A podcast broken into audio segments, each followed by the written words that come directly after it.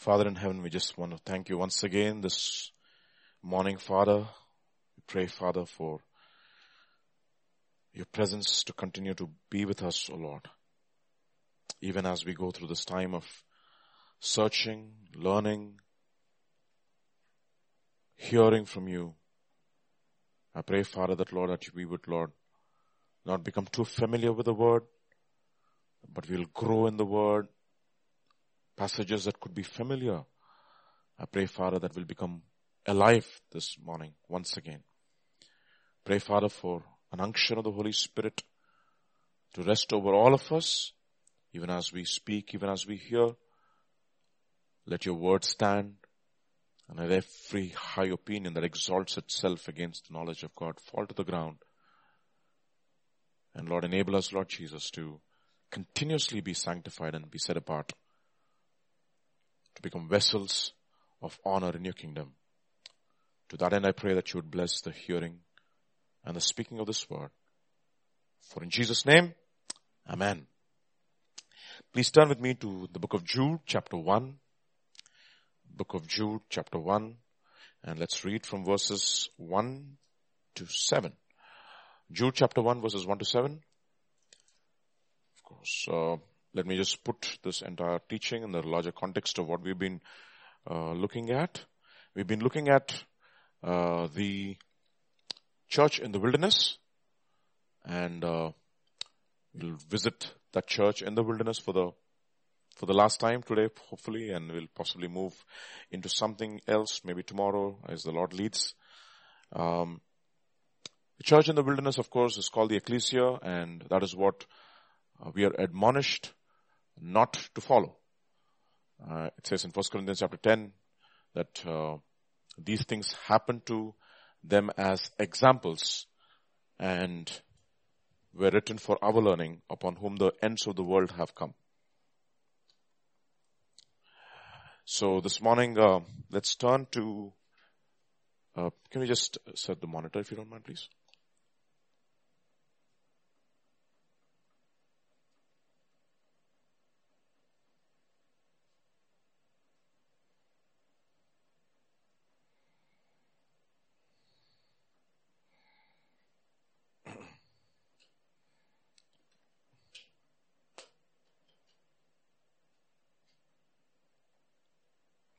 Yeah, that's the connection is gone again. Uh,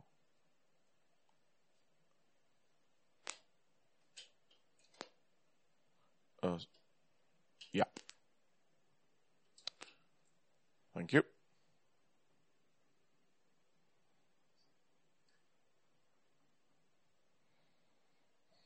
Just give us a minute, please. Sorry.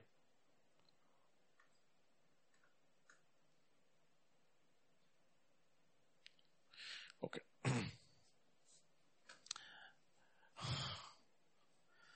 So yeah, so we've been look we've been looking at the fact that um, the church in the wilderness is something that we are not encouraged to follow or to that was one bad example. Okay. We learn from bad examples, we learn from good examples, we learn from church in the wilderness and the attitudes that we are not supposed to have and develop the attitudes that we're supposed to have. Um, ultimately, it's the life of Christ which has to flow through us. So let's read from Jude chapter 1. Um, reading from, there's only one chapter. Uh, Jude, Jude and verses 1 to 6 or 1 to 7. Jude, a bond servant of Jesus Christ and the brother of James, um, the brother of James, uh, the one who wrote the epistle of James, of course. And Jude um, is the half brother of Jesus. We know it. He doesn't call himself the half brother of Jesus. He calls himself now the bond servant of Jesus. So he says, Jude, a bond servant of Jesus Christ and brother of James, to those who are called, sanctified by God the Father and preserved in Jesus Christ. Look at how he defines the church. He defines the church with three adjectives. First, he calls them the called. Second, he calls them sanctified by God the Father. Third, he calls them those who are preserved in Jesus Christ. That is how he defines the church. So the church are the bunch of people who are called. And who are these called? It says in Romans chapter 8 verse 28, all things work together for those who love God and who are the called according to his purpose. And these are the people who have a purpose in the kingdom of God. Alright? Uh, if I were to define it in, define the called are these people who have a purpose. And, uh, God says that we are God's workmanship created in Christ Jesus unto good works that God has ordained for us, uh, that we should uh, walk in them. So all of us have a particular calling and um, in the body of Christ. So the, the, we are those people who are called and we have a purpose. And second, they are sanctified by God the Father. Now that, that's very interesting. Uh, so in the sanctification work of um, uh, Jesus, of, of, of the say, of the believer, the three people are involved. Okay. So if you, if you look at 1 Corinthians chapter 1 verse 2, you will see where we are sanctified. To the church of God which is at Corinth, to those who are sanctified where? In Christ Jesus. So we are sanctified. There is a position in which we are sanctified. Okay. There is therefore now no condemnation for those who, who are in Christ Jesus. And after that, we have we have come into Christ Jesus. He has accepted us in the beloved. We have been seated together in Christ Jesus in the heavenly places. So that is our position. And once we have, what is, who are these people who are uh, sanctified in Christ Jesus? These are the people who are called. Okay. Second thing, they are being sanctified in Christ Jesus by God the Father. Alright, by God the Father, they are being sanctified in Christ Jesus, meaning there's no sanctification for those people who are not saved. It doesn't make any sense. Those people who are justified are sanctified. Okay. Those whom he has predestined, them also he has called, and those whom he has called, them also he has justified, and those whom he has justified, it says they are glorified. But between the justification process and the glorification process, there's one pro- process which is going on, which is called as sanctification in Christ. So only those people who are called to be in Christ are the people who are sanctified. So this is a sanctification which is going on by God the Father and that sanctification happens only for those who are in Christ. Therefore, there's no, there's no meaning for those people who are not in Christ Jesus to be sanctified. Okay. So to just, um, get these notions uh, more and more straightened up and cleared, cleared up in your minds. So we are justified and then we are sanctified. Not the other way. Alright? So, when we, when, when scripture says, he who cleanses himself, he will be considered as a vessel of honor, it is a process which is happening to us even as, even after we are being justified. What God does is, He declares us righteous, and then begins the sanctification process. That is what we call as purging out the old leaven. Uh, as First Corinthians chapter 5 would say. Because you're already a new lump in Christ positionally. Positionally, you're a new, new lump in Christ Jesus. Positionally, you have been granted the uh, righteousness of, of Christ Jesus. You've been clothed with the righteousness of Christ Jesus. But now we have to continuously be sanctified and that is one of the sanctification process. And how does this happen? We are sanctified by God the Father in Christ Jesus. And let's go to First Peter chapter 1 and verse 2 and we'll know how the sanctification process happens. Elect according to the foreknowledge of God the Father in sanctification of the Holy Spirit. How are we sanctified? By the Holy Spirit. So we are, ha- we are being sanctified by God the Father in Christ Jesus by the Spirit. And what does the Spirit do? Spirit doesn't work in vacuum. We are sanctified by the truth, the living word of God. It's a continuous process of being uh, made separate, um, uh, be, being separated from the things of this world and unto God constant cleansing is happening by the truth. And especially sanctification process is happening in our minds. Our minds are being sanctified. We are being renewed by the washing, by the, by the, by the water of the word of God. We've been renewed, we've been transformed, we're being, uh, cleanse all the dirt, everything that is happening, it's happening in the soul and the sanctification is of the spirit. So there's a position, where we are being sanctified, that is in Christ Jesus, we are, do, we are, we are being sanctified by God the Father through the Holy Spirit. So we have the triune God who's completely, totally interested in the sanctification process. Okay. You'll see that, uh, when Jesus goes into the waters of baptism, it says, um, permit it to be so, for it is befitting for us to fulfill all righteousness. So when he goes into the waters of baptism, God the Son goes into the waters of baptism, the Holy Spirit comes and descends upon Jesus Christ, and he hears a voice, this is my beloved Son in whom I am well pleased. So that process of dying to yourself and living unto God for all of us is a is a, is, is, is, is complete package. The God the Father, God the Son, and God the Holy Spirit are completely involved in this process of sanctifying us. Okay. In the resurrection of Jesus Christ, God the Father raised him from the dead. It is the Spirit also which raised him from the dead. And he said, I lay down my, my life and I can also pick it up again. So we have in this resurrection process, the whole gamut of Christianity is a triune God who is working in us. Okay. So never forget this. So in other words, there's a complete backing up of the, of the Holy God in the sanctification process. He's totally interested in it. Just like the way when we went into the waters of baptism, God the Father, God the Son, and God the Holy Spirit. Yes, they said, yes, this is what my, this is what I want my children to, um, children to experience, right? That's exactly what happens. Those who heard the word were cut to their hearts, and when they were cut to their hearts, they were baptized, and once they were baptized, and I believe they were, uh, they started, you know, they were filled with the Holy Spirit, and after that, they were continuously being separated by the apostles' doctrine. Alright? So, um, so th- this is how Jude starts. Okay, he's addressing it to those people. Who are these people? They are, these are the called, these are the sanctified, and these are the people who are being preserved. They are being kept. Where? In Christ. Let me tell you something. There is no other safe place for a believer other than in Christ Jesus. That is the reason why I keep on telling, right? There's a habitation. The habitation is a habitation in Christ Jesus. The moment we go out of Christ Jesus, the, the, the, the, the defenses are gone. There's no condemnation in Christ Jesus. There is a sanctification in Christ Jesus. There's a cleansing in, in Christ Jesus. There's a preserving in Christ Jesus. There, otherwise there is corruption outside Christ Jesus. Okay.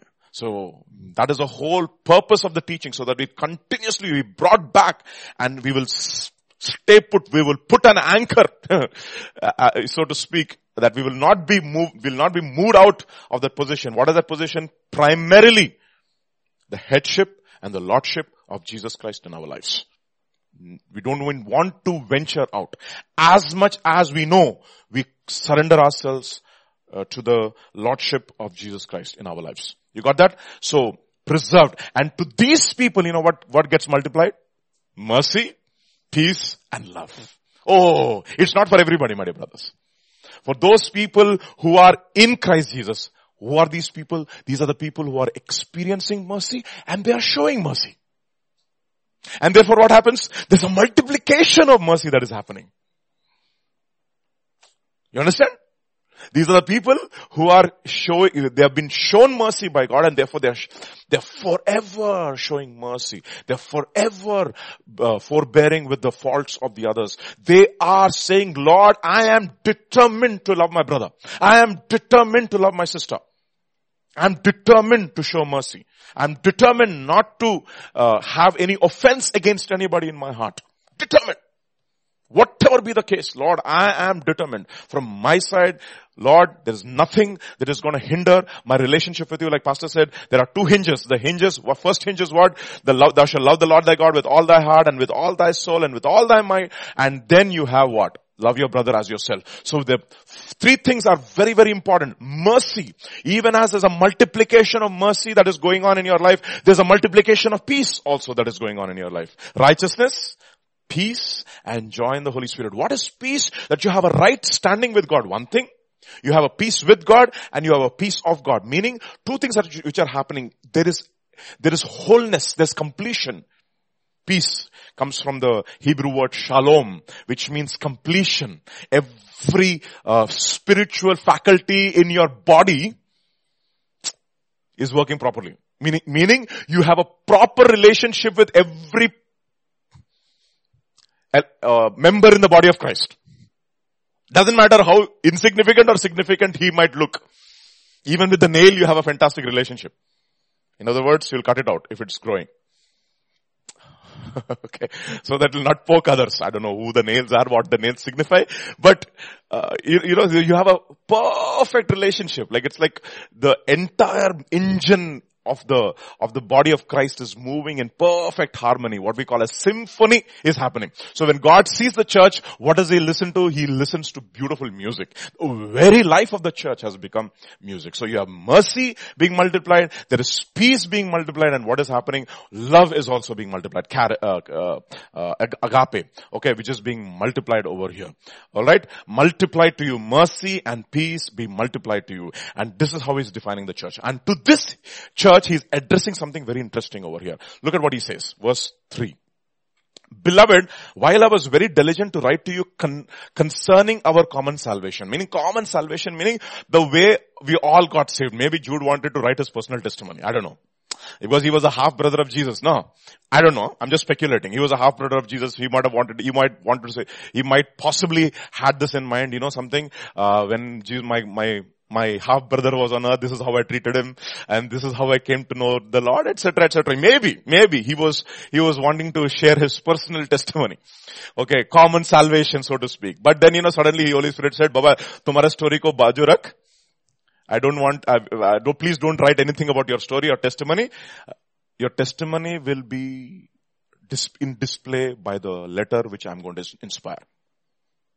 And this is what he says. I wanted to write to you concerning our common salvation. But I found it necessary. Something happened. Immediately, he put his pen and his paper. He said, okay, I'll find, uh, such and such a date and Holy Spirit said, stop. Okay. Write something else now. What? I'm going to tell you what to write. Right. I found it necessary to write to exhort you to contend earnestly. You know, this is a very interesting word. Agonize. Earnestly agonize. For the what? For the faith. You know, in Telugu it says, for the teaching. The translated, the word faith is translated as teaching. Content for the teaching, which is also not because faith cometh by hearing and hearing by the word of God and there is a particular word of God which inspires the faith in God. And we have to fight for that word also, for that, for the teaching which inspires faith. Okay, I'm not going to go into the details of that, but we'll just only look at this. To contend earnestly for the faith which was once and for all delivered to the saints. But only, there is only one uh, kind of teaching which inspires faith, and that is the doctrine of the apostles. And you have to contend earnestly for this Agonize earnestly. Strive. The kingdom of God suffereth violence. Yes. And the violence, violent take it by force. And this is of course not talking about physical violence. The moment they say violence, all the uh, people from the other Abrahamic faith will go crazy. Yes, yes, yes, there is violence in your Bible also. No, no, this is not talking about, uh, about physical violence. This is talking about violence in the spirit that you are ready to revenge disobedience in your own life. You know, when is your obedience complete? Is a question. If you ask this question, how do I know that my obedience is perfect or complete or is fulfilled? How do I know it? Second Corinthians chapter 10 verse 5.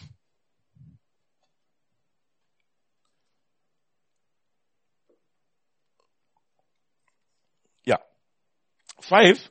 Yes, 5 and 6. Casting down arguments and every high thing that exalts itself against the knowledge of God, bringing every thought into the captivity to the obedience of Christ and being ready to punish all disobedience when your obedience is, so when your obedience is complete, what do you do? You're looking for strains in your life which cause you to disobey. You're saying, boss, every strain in my life which causes me to disobey, strain meaning I'm talking about virus. Okay, virus strain. Okay, the, every strain in my being which causes me to disobey, I want to take the antibodies of the, of the word of God and the spirit of God and inject into the system and kill them all, basically. Okay, I want to have health. Okay, it's not just people like healing. How many people like health? There's a lot of difference. Kada? What is the difference between healing and health? healing is what we need when we spoil our health. And to be healthy, we have to do something. What we need to do is we need to agonize. You know, one of the constant um, interview mein, when you talk about talk to athletes, no, as long as I stay healthy, I know I can compete. No, you'll ask this, what is this healthy Baba? Uh, do you mean to say, do you have fever? No. No, no, no, no, no. Do you mean to say you have any stomach upset? No, no, no, no, no. I'm not talking about that. Do you mean to say that you have some headache? No, no, no, no, no, no, no, no. What does healthy mean? That I am fit to compete at that level. That is what it means. Just because you have mere health, uh, good health, it doesn't mean that you can compete at that level. You know, there's something called as yo-yo test. You know yo-yo test? It is the most excruciating test, fitness test, and you have to see how the rugby league, um, uh, rugby league people in uh, in New Zealand, how do they do fitness test using yo-yo? Yo-yo fitness test. Oh, it is one of the most excruciating tests and now it has become mandatory for that, for our Indian cricket team. Those days, uh, during Sunil Gavaskar and, uh, and all these people, they had pot bellies. Okay, nowadays after the advent of all these uh, modern day athletes, a little bit of fitness has come into the, come into the Indian cricket team. So what if, in order for you to be qualified to be selected for any test match, especially overseas, you have to pass the yo-yo test. And if you fail the yo-yo test, you are gone. It doesn't matter how talented you are. They'll see your pot belly and say, from tomorrow, okay, fine. Tomorrow you come for the yo-yo test and we'll see how, how you can endure. Because test match has to be played over five days. So you fail the fitness test, doesn't matter how talented you are. Okay, you may not have any sickness in your body. Okay. So this is very important. So this is essentially what we, what he's talking about. We are talking about striving for the faith. Contending for the faith, agonizing for the faith, meaning we need to have every faculty, spiritual faculty exercised so that we can, we are fit spiritually. You understand what I'm talking about? Okay? So, that is the reason why you have to be violent with your body. That's what it means, right? Excuse me, let me show you a few verses. Colossians chapter 4. Oh, sorry, chapter 1. Oh, yeah, yeah. Colossians chapter 1 verses 28 and 29. Colossians chapter 1 verse 28 and 29. Him we preach. Why 27 says Christ in you is the hope of glory. Him we preach, warning every man and teaching every man in all wisdom that we may present every man perfect in Christ. That means I want to ensure that you are not only healed, but you are also in health. That is the reason why it says in 1 Corinthians, uh, 3rd John, he says, um, I wish that all my children prosper, even as your soul prospers. Actually it says, the word is, word that is used is health over there. Okay, him we preach warning every man and teaching every man in all wisdom that we may present every man complete in Christ. You know, there's a word in, um, in, uh, in, um, Telugu, uh, it says, Anunangulu. Anunangulu means your, all your limbs are complete. Limbs, digits are complete. Okay. You're complete. You, when you look at your, your, your, your spiritual, uh, anatomy, if you will, there's completion over there. Okay. We want to present every man perfect in Christ Jesus. To this end I also labor. How do I do it? Agonizing according to his working. I agonize.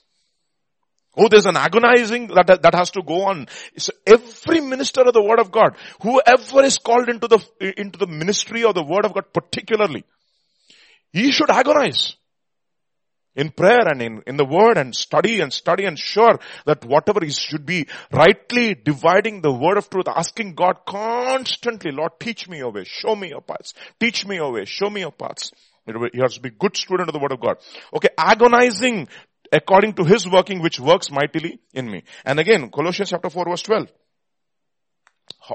He is working in the word, he is laboring in word. What does Epaphras Epaphras, Epaphras, who is one of you, a bondservant of Christ, greets you, always agonizing for you in what? So there should be a one who's agonizing in the word and there should be a one who's also agonizing in prayer. And both these two things have to go hand in hand. That is exactly what the apostles in the first century church when they had an issue with the distribution of idlis decided.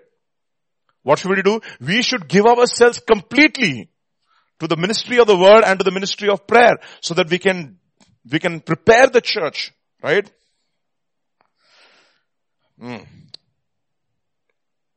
First Timothy chapter 6 verse 12.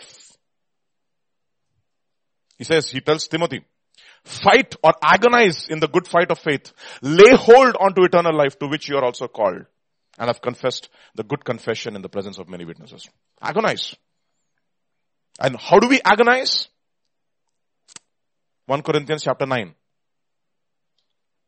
verse 24 onwards.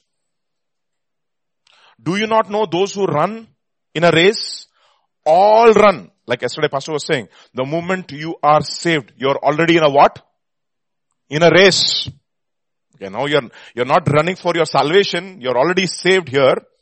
You're running for your rewards. But one receives the prize, run in such a way that you may obtain it, and then it goes to the next verse, and everyone who competes for the prize is temperate. You know the word for compete? Who agonizes for the prize. Oh boy. Have you seen, you should go to YouTube and see how Usain Bolt used to train. Go to YouTube. Man, those athletes, boy, the, how they trained, you know. Running and running and running. And he would just fall on the ground like that. And he said, not giving up, not giving up. Gets up, runs and runs and runs and runs. Boy, no wonder. Have you seen his uh, 100 meters dash? When compared to the others, he's just flying. It's just not important that you're talented. Okay, so agonize. Everyone who competes for the prize is temperate or moderate in all things. So agonize, how do you agonize? By being moderate in every other thing.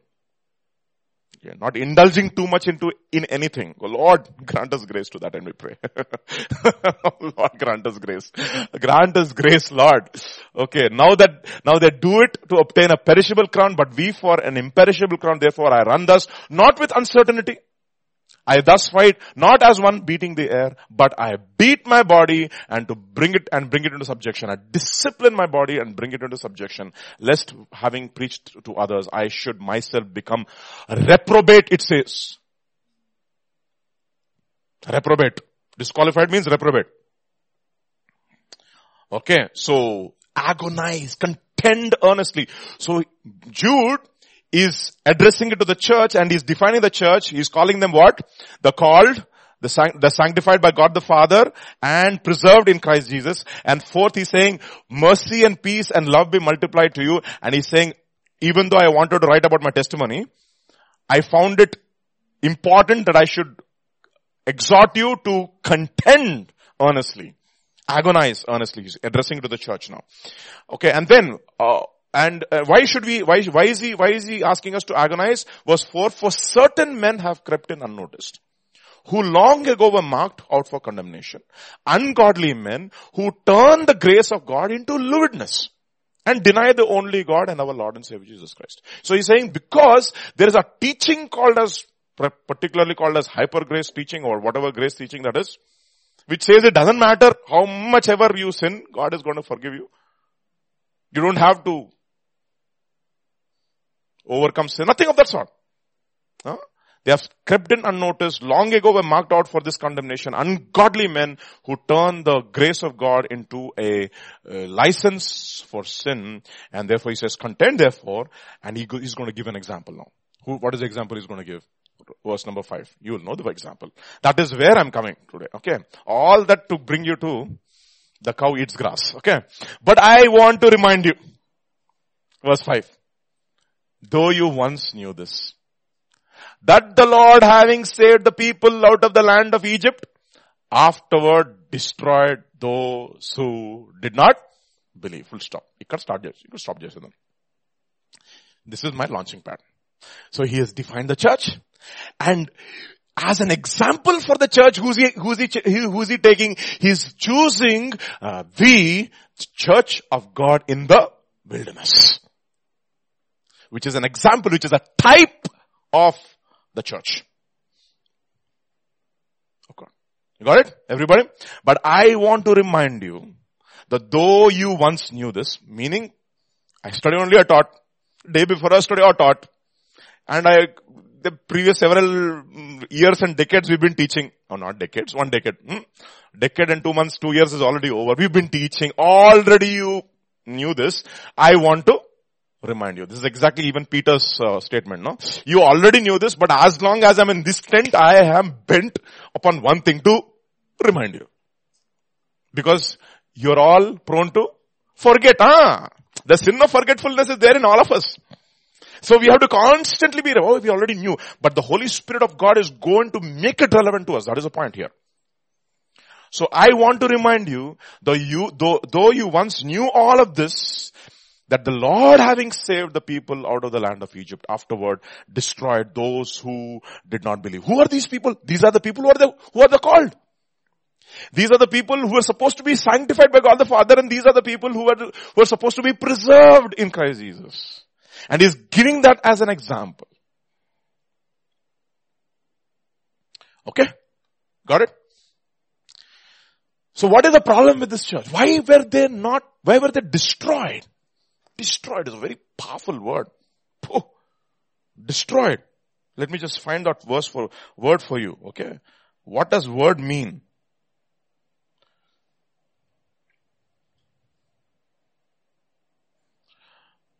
It's a very uh,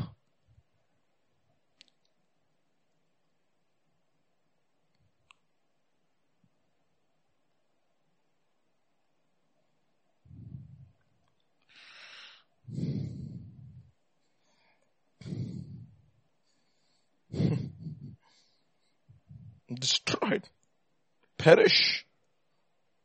They got lost. Okay. Alright. Killed, put to death, etc. Okay, we don't want to go into the details. We can, we can possibly do your own word search and find out what that, what does that word destroy mean. It's a good word to, to tackle. okay. Those who did not believe. That means, what was their major problem? Unbelief. Okay, they did not, dis- they destroyed, um, those, those who did not believe. Now, let me tell you something. Unbelief is a sin which has got several support structures. In order to destroy unbelief, you have to destroy the support structures which cause unbelief. You got it? So let us see what are the support structures which cause unbelief. We have looked at so many support structures, but a few which I want to point out which are relevant to all of us. Okay, relevant to all of us. I'm not speaking anything which is irrelevant. It is relevant to all of us. Let us turn to the uh, to the commentary of the wilderness in Psalms, and there are at least three Psalms which talk about the wilderness journeys. First is Psalm 78. Second is Psalm 106 and the third is Psalm 136. Yeah, 136. Yeah, three Psalms which talk about the wilderness wanderings. Now I'm going to look at Psalm 108 and I'm going to draw out seven, okay? Seven attitudes and support structures which cause unbelief. And we have to destroy those support structures. Let us see if we have time for all of the seven. Okay, so let us go to Psalm 106 right now and let's read from verse 4 onwards. 4 onwards. Let us read from verse 4 onwards to get the context. Okay. Remember me, O Lord, with favor with, uh, remember me, O Lord, with the favor you have toward your people. Oh, visit me with your salvation. Okay, beautiful, no? Remember me, O Lord, with the favor you have toward your people. What is favor? Favor also can be translated as grace. Okay, remember me, O Lord, and remember me to, that you might show grace to me. And who does God show grace to? The humble. Okay.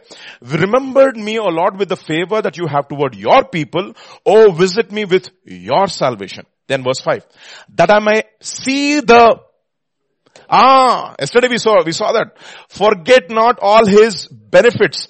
What I want to uh, uh, see Lord, the moment I am filled with the spirit of grace, my eyes are opened to certain, certain very important truths.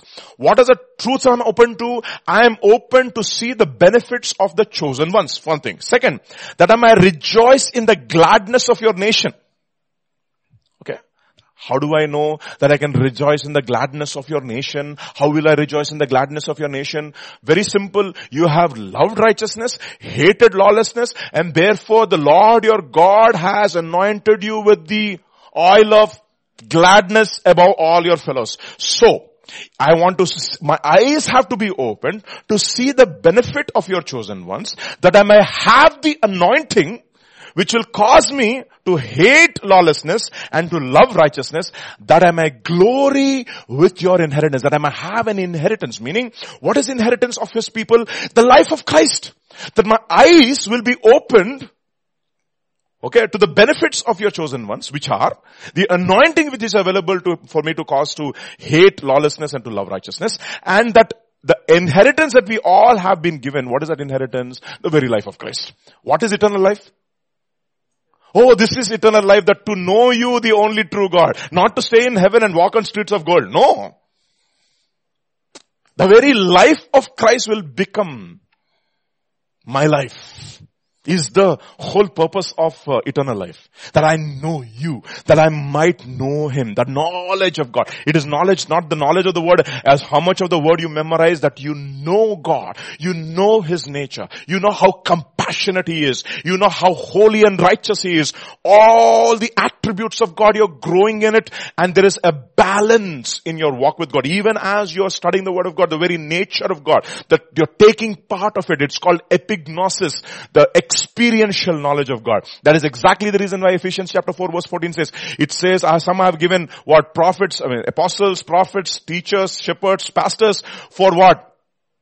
For the equipping of the saints that we may all become what complete and come to the full stature of the knowledge of Jesus Christ. That is what we want to, we want to uh, grow in, the growing in the knowledge of our savior. It is just not gnosis, it is epignosis. There's a sea difference between the two. So sea difference. Okay. Alright, that I might see the benefit of your chosen ones, my eyes have to be open to that, that I may rejoice with the gladness of your nation. What are we? We are a holy, set apart nation. We have a new identity. I told you, know, we have a different passport. What passport is that? Citizenship of heaven. And what are we therefore? Ambassadors of Christ. Notwithstanding the fact so many times we will be ambassadors in chains. No problem. But we are ambassadors regardless. And what, what is the ministry that has been given to our hands? The ministry of reconciliation. What is the reconciliation, Baba? My, my master is there. He is the king of the universe. Please be reconciled to him. He is angry with the wicked every day. You're already in slippery slope places. If you are not, if you don't get reconciled to him, you will not know when you're going to fall. And you will be suddenly cut off. So today, if you hear his voice, do not harden your heart. He is the ministry of reconciliation. Peace be reconciled to my God. What is the ministry of an ambassador? That is your holy nation. So that I may rejoice in the gladness of your nation, that I may glory in your inheritance. That means the very life of Christ, which causes some people to be ashamed of, we glory in it. That is the reason why he tells, Paul tells Timothy, don't be ashamed of Jesus Christ, nor me, his servant. No. Don't be ashamed of him. I told you, right? What is wait? Why were they? What was the delay? The delay which caused uh, them to get into idolatry. What was the delay all about? They were ashamed of Moses, the servant. They were ashamed of the message of the cross. So that I may glory with your inheritance. Okay, that is the that is the introduction. Let's move on now. I'm just doing a few comments, okay, before we go from verse 8 onwards. So we have sinned with our fathers. We have committed iniquity. So he is identifying. We have sinned. We have committed iniquity. I don't know who wrote this. Uh, possibly the guy who wrote Psalm 105 must have also, also written Psalm 106 because they kind of go together you know, we know we have these medleys, no, in uh, our uh, Psalter. These are, these I think 105 and 106 are medleys, is what I believe. We don't know which scale they are in, ఎందుకంటే ఆ scale, scales మనకు తెలియదు. On Neginoth and on uh, uh, all those, those stringed instruments we do not know. We do not know the scales. We will leave it to our musicians to figure out those scales. Basically medleys. We have sinned with our fathers. We have committed iniquity. We have done wickedly. You know, what I really get amazed is, when they're singing, they're singing these things. They're singing a confession. Amazing, no? Think about it now. How many of our songs have confession? Right? Think about that. We sing that song, Psalm 51, create in me a clean heart, O Lord, and renew a right spirit in me. That is a superb song to sing. Hmm? Shuddha Hrudayam Kalugachemu. A beautiful song to sing. Why? Because you're confessing scripture. You're confessing and saying, Lord, don't cast me away from your presence. Don't take off your Holy Spirit from me. And it has become a song. Have you seen modern day songs? Think about this. Where are those lyrics which say we have sinned? Ah, very few. We, our, we have sinned. Our fathers have committed iniquity. We have done iniquity. We have done wickedly. Our fathers in Egypt did not understand your wonders. They did not remember the multitude of your mercies but rebelled at the Red Sea.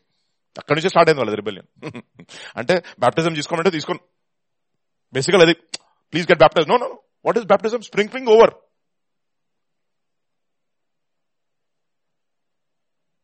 sprinkling over. Unfortunately, so many Lutherans, Lutheran church only believes in sprinkling baptism. You know that? Eighth day. Sprinkling baptism over. It's not baptism. And you know what they did? They actually persecuted the church. Ironically, the very church which was the cause for reformation, which literally broke away from the Catholic Church and which underwent intense persecution from the Catholic Church, persecuted other believers which stood on the word of God. What was that? Water baptism. Who were the people who believed in that? Mennonites.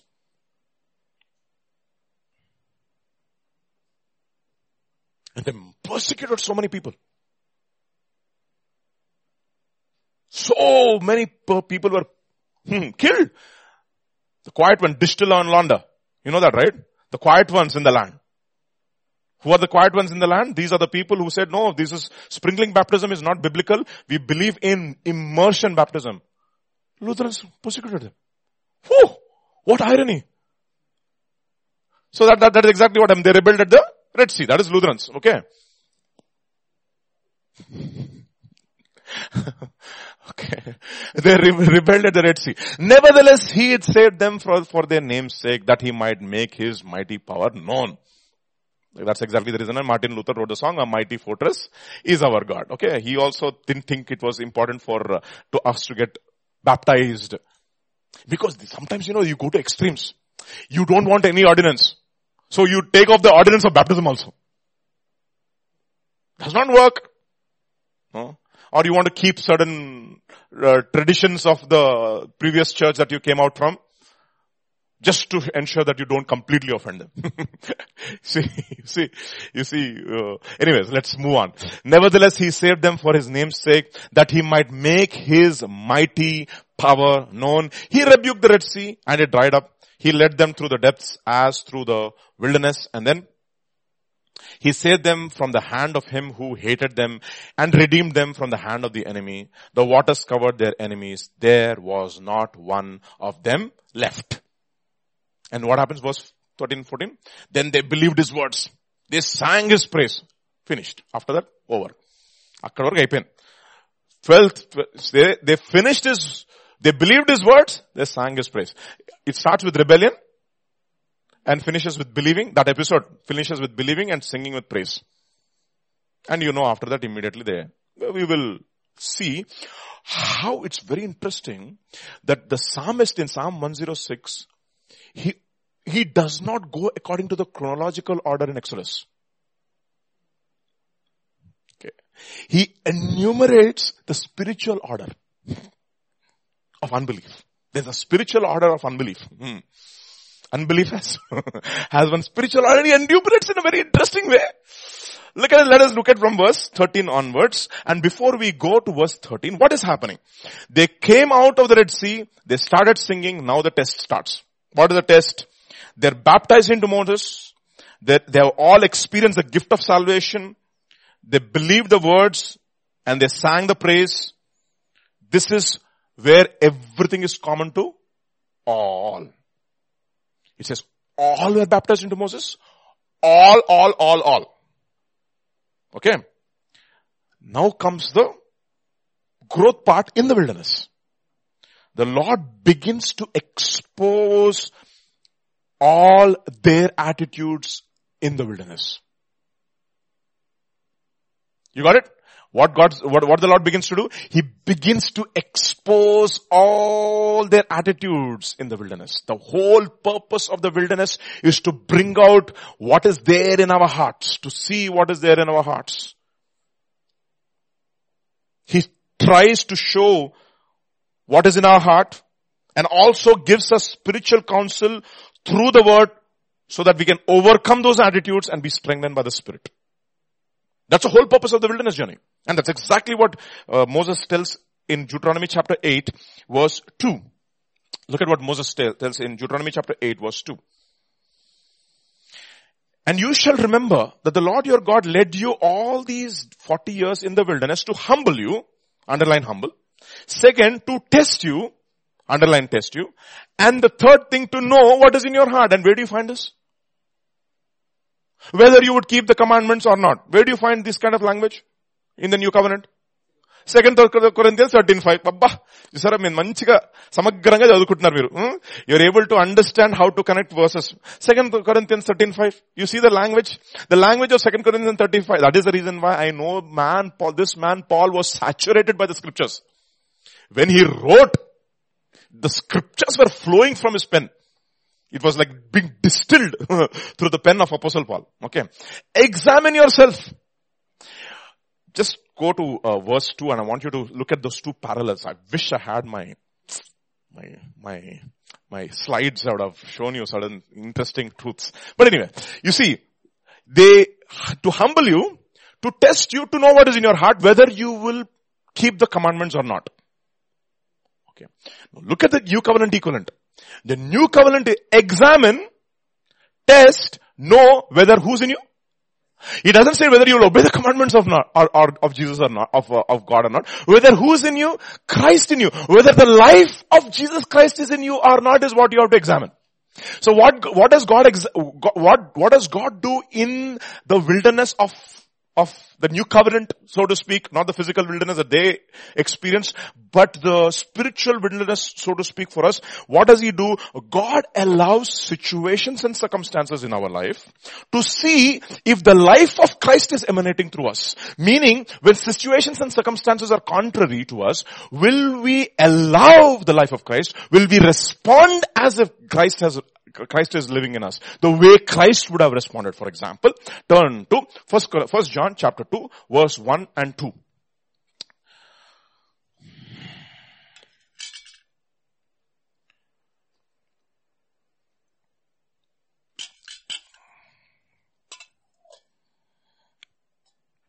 What is it? Yes. My little children, one, one and one to three, okay? My little children, these things are right to you so that you may not sin. And if anyone sins, we have an advocate, Jesus Christ the righteous, and he himself is a propitiation for our sins, not only for our sins, but also for the whole world. Now by this we know that we know him if we keep his commandments. Go on. He who says, I know him, does not keep his commandments, he's a, and does not keep his commandments is a liar and the truth is not in him. Go on. But whoever keeps his word, through the love of God is perfected him. By this we know that we are in him. He who says he abides in him ought himself also walk just as he walked. That is keeping of the commandments. That means our walk should be the way that Jesus walked. That means we have to respond to such circumstances and situations the way Jesus responded. If things become contrary to us, will we still show compassion and mercy? Lord, should we bring Fire down from heaven. Array, you do not know what kind of a spirit are you having. The rulers of this world, Lord. But you should be like me. I am your master and yet you, you, you call me master, you call me teacher. That is true. I am. But if I be your master and your teacher, have washed your feet, what should you do? Wash one another's feet. It's amazing. Some people go to the other extreme in churches, they keep on washing one another's feet and go to court, court also later on. But that he's not talking about that washing. What is washing meaning? Extending mercy.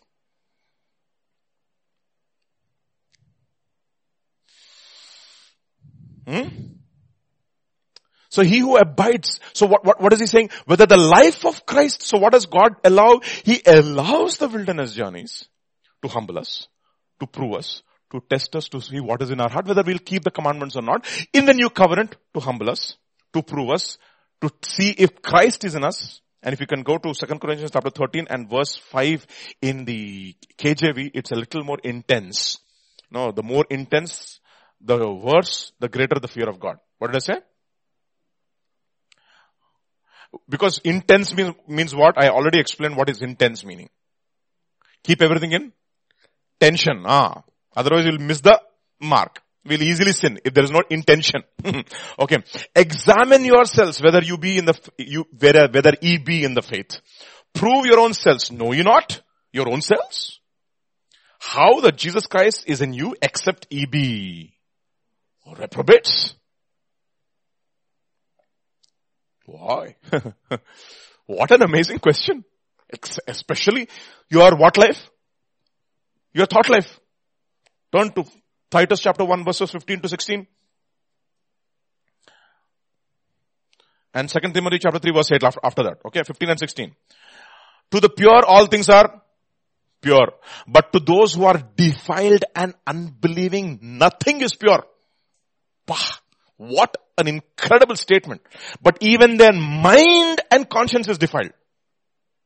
They profess to know God, but in works they deny Him, being abominable, disobedient, and reprobate. That's the word. I think it's uh, in KJV. Please, if you can put it in KJV.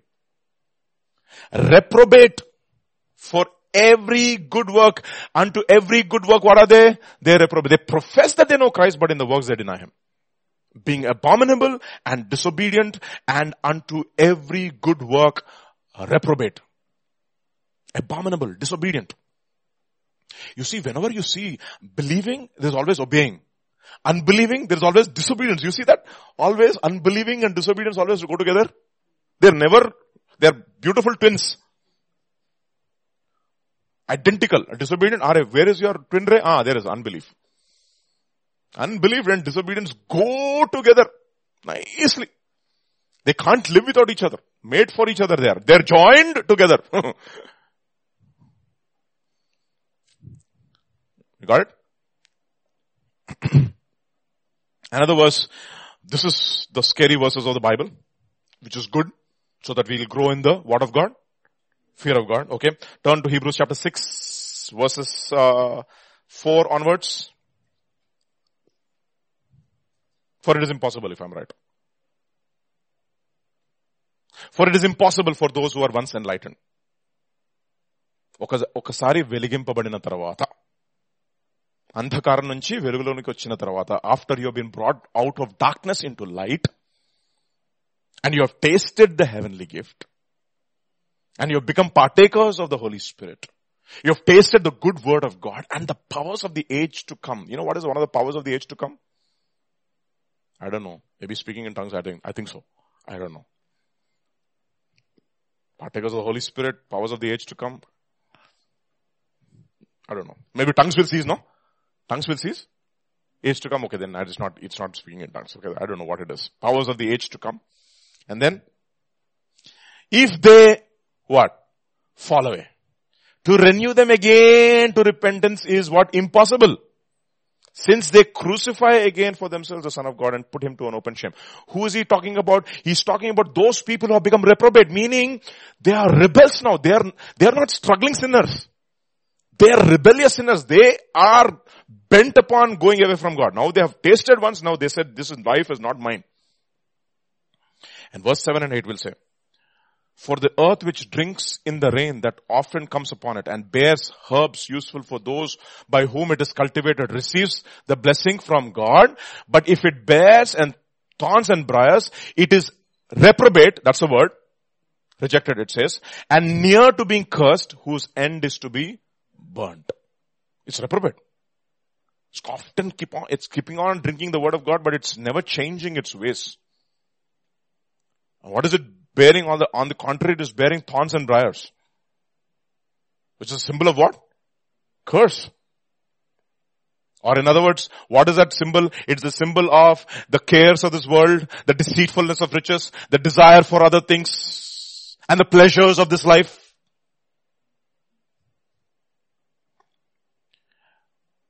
But where's the comfort, comforting verse here? Verse 9. Please read verse 9. That will be good. But beloved, haha, thank you Jesus. We are confident of better things concerning you. Things that accompany salvation, though we speak in this manner.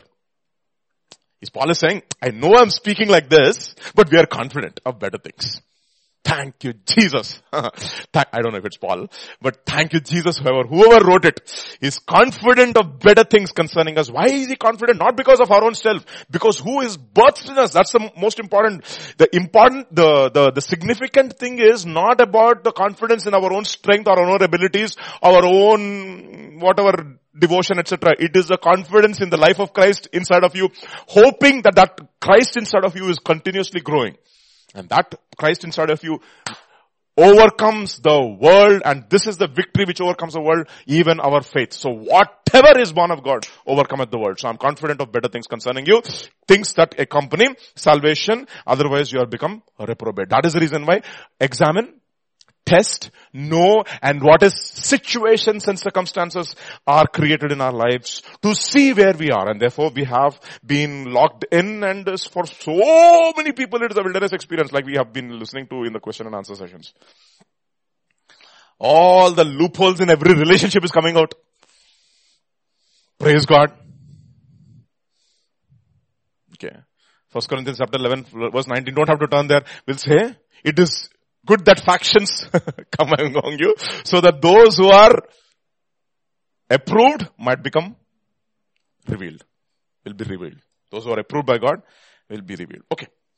So, I hope you are not reprobate. Now the problem is, one of the ways we know that we are experiencing the anger of God or the wrath of God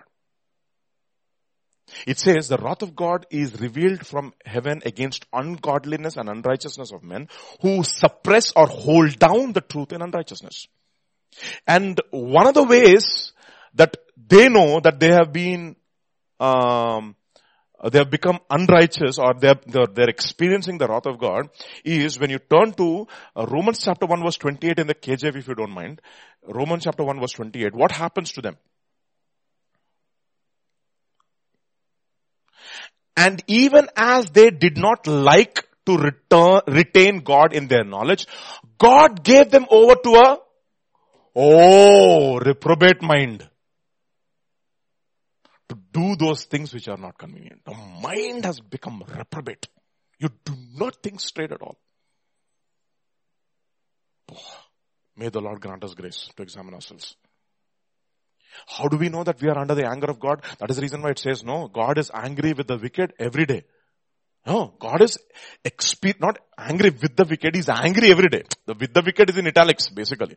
He is the one God who is expressing anger every day. His anger is being expressed every day and He's saying, please, one of the ways that you know that you are experiencing the anger of God is that you've been given over to a what mind? To a reprobate mind. So when you're looking and you're doing things that are absolutely not convenient, so to speak, what should you know? You should realize, Lord, I'm under the wrath of God. And hopefully, having come to realize that, you may turn to Him and say, Lord, save me from wrath. Oh, you brood of vipers who has warned you to flee from the wrath to come. Bring forth fruits worthy of repentance. In keeping with repentance, worthy of repentance. You know what worthy of repentance means? Axiomatic with repentance. That's the word. in other words, every repentance will be known. You don't have to fake it. Like Pastor was saying, no? The moment you're saved, the righteousness comes automatically. The what you wear, the ghost of Christmas past, the Christmas present, and the Christmas future. After he changes, he's like, his ways have completely changed. What has happened? He has experienced God. Otherwise, you've been given over to a what mind? Reprobate mind, and then you know that you're under the wrath of God. And you're angry. God says, I was angry with this generation. And I consumed them and destroyed them in the wilderness. Psalm 711. And after that, 2214 Proverbs.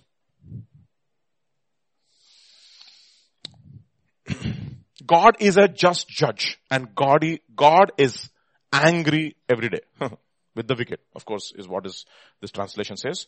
If you can just put it in ESV, uh, it'll be great. Or NASB. NASB also is fantastic. Okay. NASB में अभी ठहर ठहर ठहर के रखिए वहीं पर रखिए उसको मैं आपको बताता हूं God is an is a righteous judge and God who has indignation every day or who's expressing wrath every day. 2214 Proverbs, look at what it says. The mouth of an immoral woman is a deep pit. He who is under the indignation or under the wrath of God. That's the word actually. The same Hebrew word. Under the indignation of the Lord will fall in it. Meaning God has given over, given him over to a what mind? To a reprobate mind so that he will give himself to the immoral woman. Reprobate mind. Okay? So, the wilderness is to expose our, whether we are reprobates or not. The way we are thinking, the way we are walking, our thoughts, our attitudes, our actions. Got it everybody? Okay, that is the purpose of the wilderness. So the wilderness will expose attitudes now. What are those attitudes? Let's go now to Psalm 106.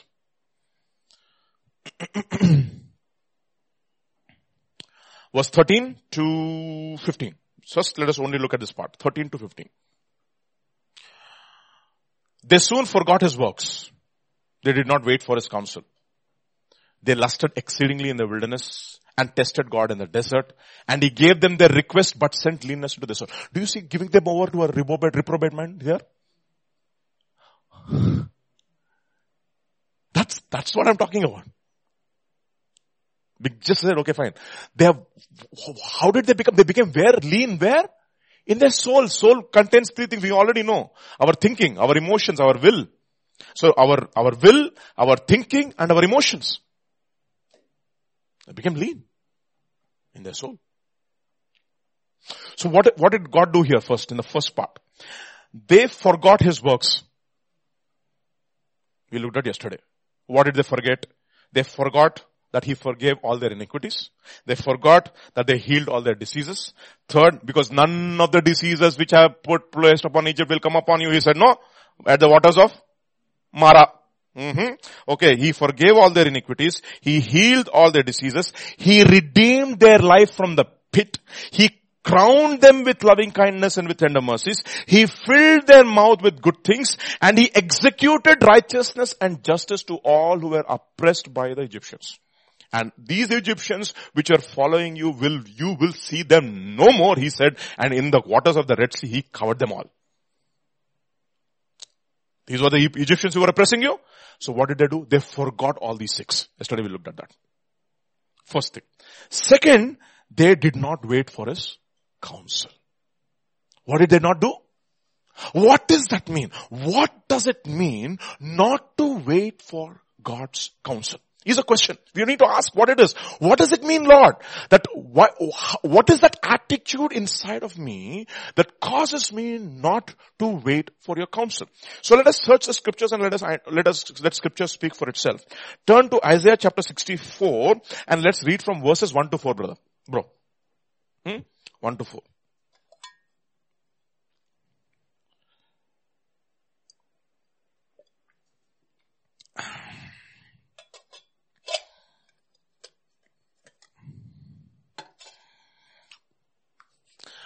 Oh, that you would rend the heavens, that you would come down, that the mountains might shake at your presence. This is one of the prayers that Eric, Pastor Eric used to pray all the time. Yeah, whenever, when those days, no, used to have those group prayers. Never forget that. Okay. Oh, that you would rend the heavens and you would come down, that the mountains might shake at your presence. As fire burns brushwood, as fire causes water to boil, to make your name known to your adversaries, that the nations may tremble at your presence. When you did awesome things for which we did not look, you came down, the mountains shook at your presence. For since the beginning of the world, men have not heard. Who have not heard? Men have not heard.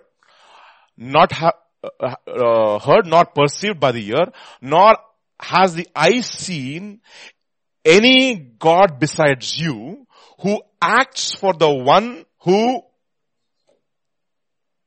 that's a word for it, who acts on the behalf of those who wait upon him. So what is waiting for his counsel? Waiting, as I said, pastor keeps saying, there are four attitudes, waiting, perseverance, patience, endurance.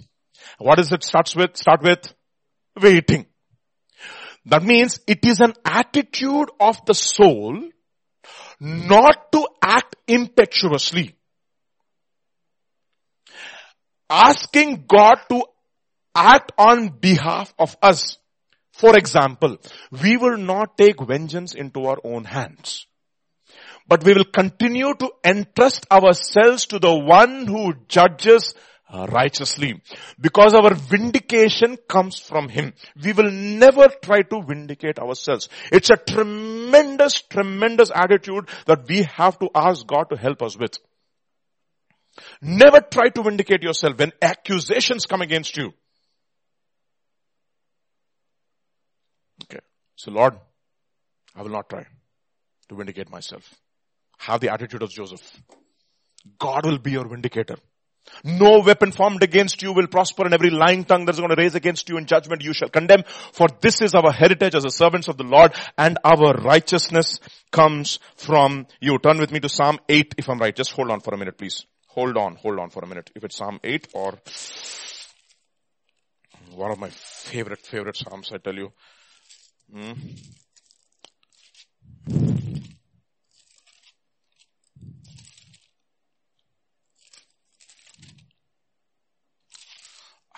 Sorry. Where is that verse?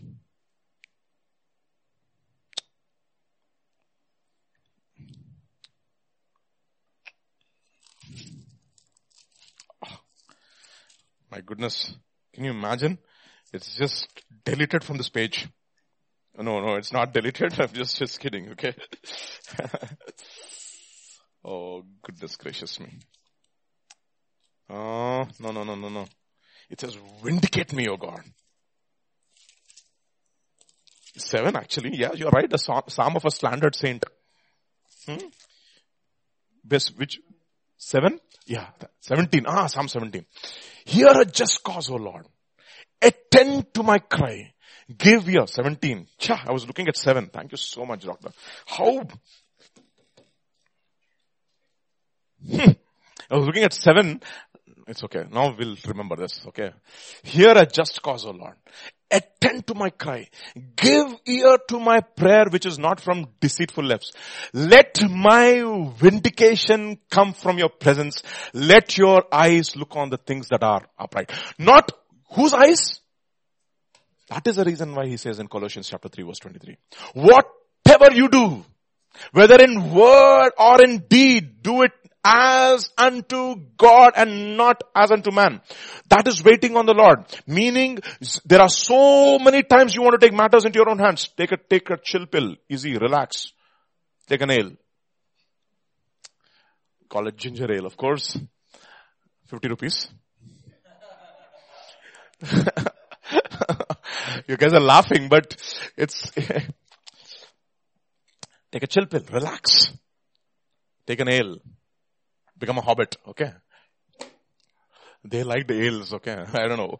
So, so, let my vindication come from you, Lord. Let me not take matters into my own hands. That is what I want to wait. I wait patiently. For you. See, you know what happens then? That's the, that is one of the wilderness tests. Whether who's inside of you? Christ is inside of you. Whether you try desperately to see, okay, no, no, no, I did not mean that. No, no, no, no, no, no, no. Just hold on. Take it easy. You know, that is a process through which you'll be humbled. You'll be broken. And the life of Christ, like the breaking of the outer man and the release of the spirit is what the great Watchman Nee says. what a book to read and to hang your head in shame. No. So understand this, the breaking of the outer man and the release of the spirit. So let your vindication come from me. Wait upon the Lord. And how else? Go back to that verse 4 and 64 4. The Lord acts on behalf of those who wait for Him. Eye has not seen, nor ear has heard. Now where does this appear, Baba? First Corinthians chapter 2. No, look at this one. This is interesting now. He is going to expound upon those who are, who are these people who wait for him? Ah, thank you so much. Let us go to First Corinthians chapter 2 verse 9. And he explains who are these people who wait upon him. But as it is written, I has not seen. This is actually the Greek translation of the Old Testament, which is a Septuagint, which is a beautiful rendering. Beautiful rendering, okay? Who, who, who endorsed it? Paul endorsed it, so I'm taking it. Finished. Because he's quoting. Okay. Because he was the one who said Christ Jesus died according to the scriptures, raised again from the scriptures, and all scriptures, scriptures, scriptures, scriptures, and he's quoting from Isaiah chapter 64 verse 4, and he's quoting from the Septuagint, so therefore I know Septuagint is ratified. If you have problems, fight with Paul once you reach there. If you reach there. So, once you go there, you'll not fight. No, you'll say, you'll just go and embrace him. Boy, thank you so much. अरे क्या बात है रे भाई तू तू तो you are our role model, no?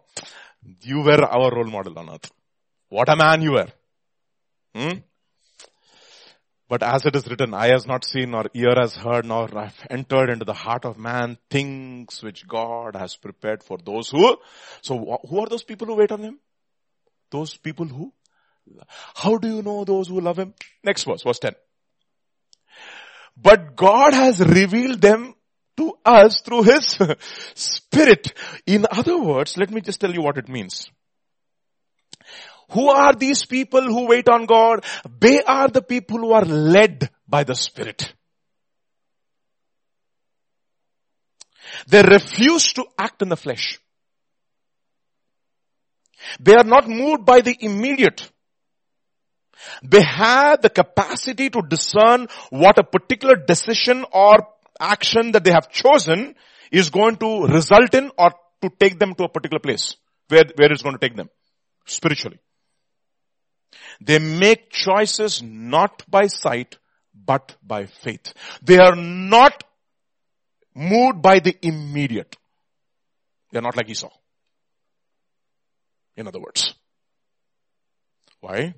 Jacob have law, Esau I have hated and have Edom I have said, this is a nation with whom the Lord has indignation forever. They are the people who are experiencing the wrath of God forever. Who are these people? Those people who cannot be led back to repentance in other words. Why are these people cannot be led back to the repentance? Because they have been, they were moved by the immediate. What a tremendous lesson to learn for all of us. Because all these tests keeps coming to us all the time. So whenever a test is coming, whether we will look for an immediate solution or will we wait upon the Lord and let's say and ask the Lord, all of us, we, including me, I, am judging my own heart today in this morning. Whether I will be moved by the immediate circumstance or will I, will I say, okay Lord, where is this going to take me? What is going to happen to me? Like Lot. Where is it going to take, where is it going to take me, Lord? Okay, everything looks fantastic, but you know, we don't read the fine print, right? What was the fine print? God is going to destroy Sodom and Gomorrah. There's no insurance against this.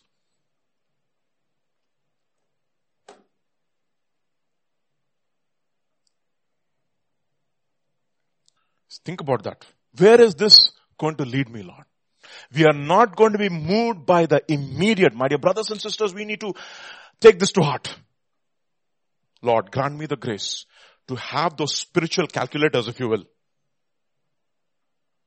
who can integrate over a series of decisions and find the area behind the, in, under the graph, right? That's what integration does, right? We also have, uh, what is that integration, brother? Bro? Stokes theorem and Venn theorem. Stokes theorem, right? Which integrates over a cuboid. I forgot that. If we also forgot. Fantastic. In other words, you're able to gauge the, see, there is one dimensional, only, you, you, you just, just don't look at one dimension. Have a multi-dimensional view of a particular situation.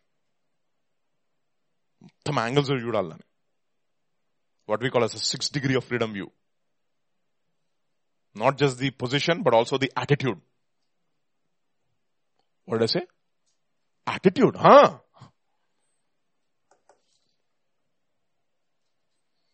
Okay. Understand. They make choices not by sight, but by faith. Look at what it says in Psalm 33 verse 11. You should love this number. You know why? Completely divisible by 11. Okay. the counsel of the Lord stands for, huh? Ever. You wait for his counsel, right? They did not wait for his counsel, but we wait for his counsel. What is that counsel which stands for ever? Worldly counsel or spiritual counsel? All that is in the world, the lust of the flesh, the lust of the eyes, the pride of life, the, the world and its passions and lusts are passing away, but he who does the will of the Father stands forever abideth forever. The counsel of the land of the Lord stands forever. The plans of his heart to all generations. He is not moved by which culture that you're living in. Once he has decreed, it is decreed for all generation. Oh, now you're living in 21st century, brother. So many things have changed. Uh, no, he has not changed. He has not changed. His counsel stands forever. From generation to generation is the same. And in fact, it's more relevant today than it was several hundred years ago. Understand? I mean, the, the, Bible is more, more relevant to us, isn't it? No. It's opening up more and more to us in these last days, isn't it? The counsel of the Lord stands forever. The plans of his heart to all generations. So what did they not do? First of, they forgot his works. Second, they did not wait for his counsel. That's the attitude which causes what? Unbelief. Those are the, those are the support structures of unbelief. Destroy it. This attitude which does not wait for God's counsel. Hmm? 1920. Proverbs. Easy to remember. 3311, 1920. Aha. ఎంత మంచిగా చూడు numbers. Listen to counsel. Receive instruction that you may be wise in your Ah, latter days. This is what I'm taking decision today.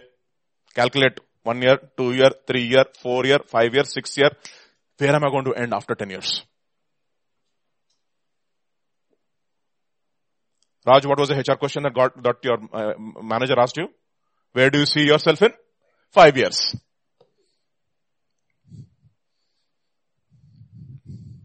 God also asks HR questions. Where do you see yourself? Peter, in five years? He'll ask you. Uh, considering my present condition and my interests and the giftings, where are you coming from? Where are you going? Jesus was very clear. Coming from the Father, going to the Father, finishing my work. Over. This is the work. It is, the night is coming and the days no, I have to finish the works of the Lord as long as it is day. The night is coming when no man can work. Very clear. So, decision I'm going to take today, where is it going to lead me? In five years time. Think about that statement. Boy. I mean, I, I was, you know, today, I'm just considering today's situation. And I, w- I just went back three or four years back and I was thinking, had I taken the job, where would I be now? Today. Definitely not behind this pulpit.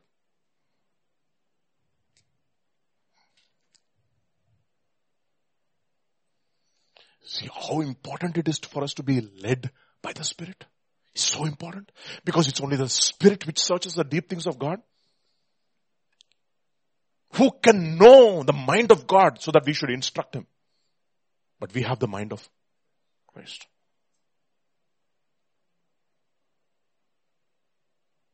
That you may be wise in your later days, latter days. Think about that. All senior brothers in the Lord. You want to be wise in your latter days or you want to grow in your wisdom in the latter days? You want to grow your gray hair proportional to your wisdom?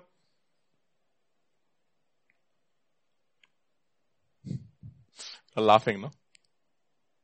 Think about those statements. Listen to counsel and receive instruction that you may be wise. Wait for the counsel of God. This is one of the spirit of those people in the wilderness. The church in the wilderness did not, the, did not have the attitude to wait for godly counsel. They were impetuous in their decisions. They were moved by the flesh and they were moved by the immediate.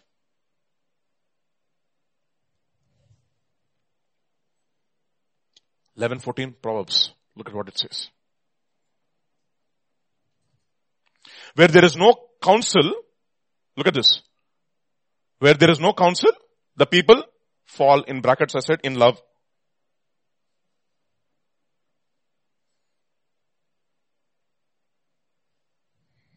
Okay. Where there is no, no counsel, people fall, but in the multitude of counselors there is what? Safety. Safety. That is the reason why Paul heard, we took a decision, like what Pastor was saying yesterday. Sort of beautiful uh, attitude to have. Because there's safety in multitude of counselors. You may have received a leading from the Lord, but check before you make all those calculations. Otherwise, తారుమారు చేసేస్తాడు దేవుడు Tarumaru means he will just discomfit your plans. That's the word in KJV. Search it in the dictionary what that means. Discomfit. That's exactly what he did. They all said, let us make a name for ourselves and build a tower which reaches to the heavens. Oh, they wanted to make a portal into the heavens, by the way. Oh, they want to come to heavens. God said, okay, let me go down. The irony. Oh, they wanted to come up. The God said, okay, how long, how far will you come, Baba? Let me come down now. David was wise. He said, Lord, my goodness does not extend unto you. Forget about it. I don't want to build anything in this life. Let me come down. The irony of it all. We want to make a name, we'll reach to the heavens. God said, where? where, where, where, where, where? Where, Baba? Where, where? He came down.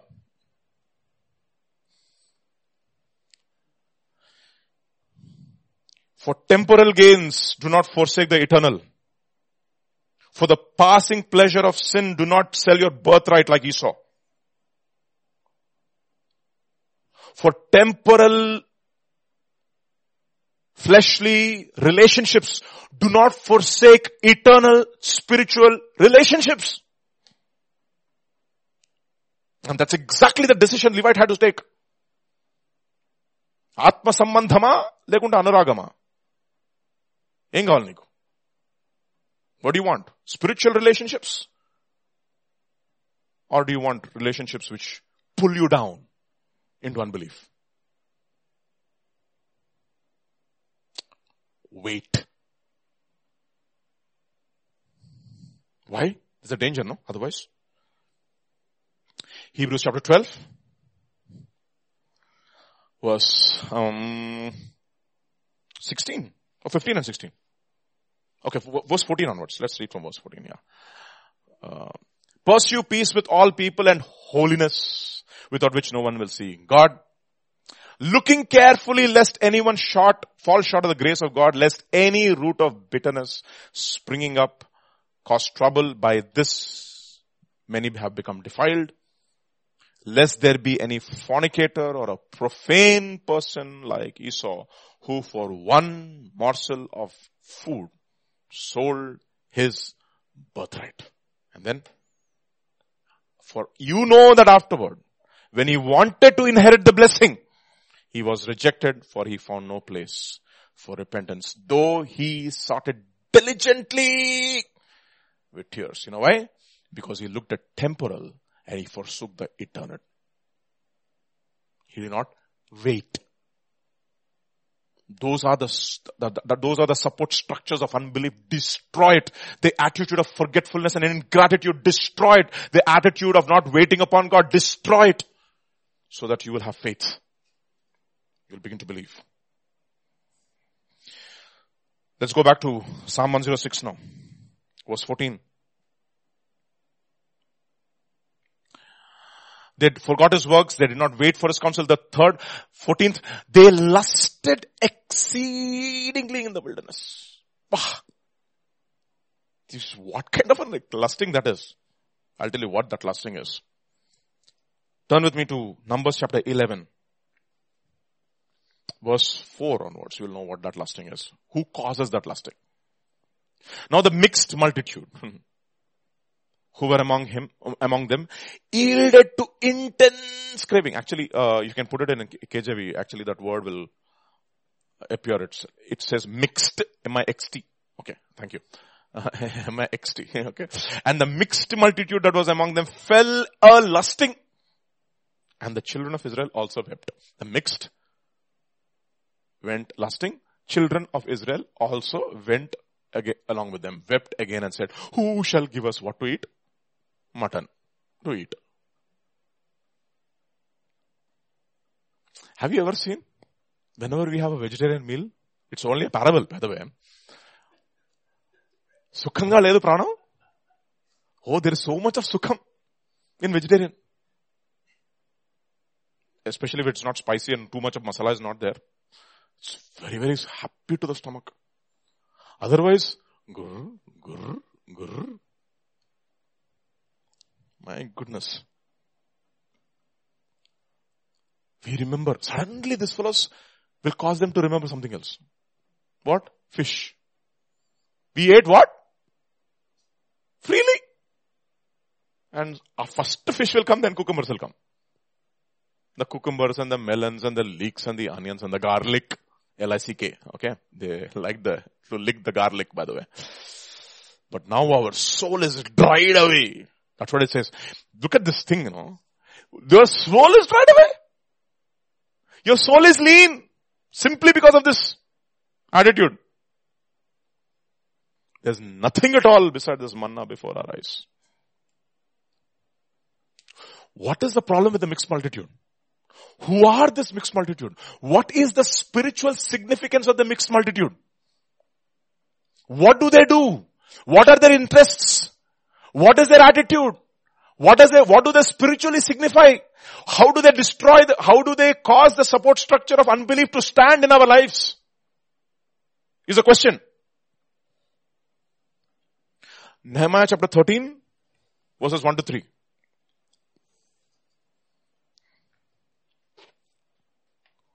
On that day, they read the book of the law of Moses, book of Moses, okay? Book of Moses. That means they read the Lord, okay?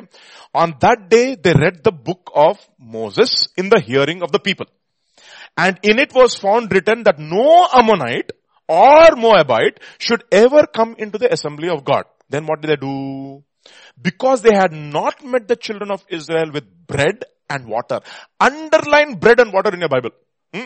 But hired Balaam against them to curse them. However, our God turned the curse into a blessings. So it was when they heard the law, they separated all the mixed multitude from Israel. മനസ്സിലായോ Who are the mixed multitude? Question. Komadila question. Who are the Mixed multitude. Como de la question in a Gulti accent, okay?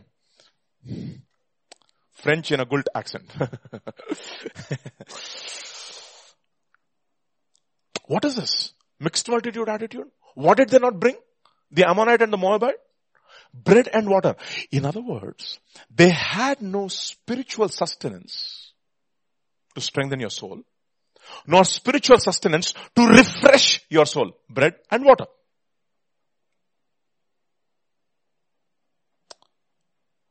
And what do we have to do? Separate them.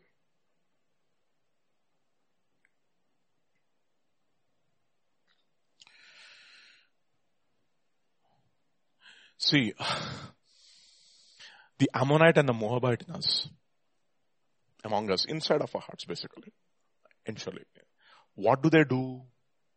They cause us, rather, they do not meet us with bread and water. Meaning,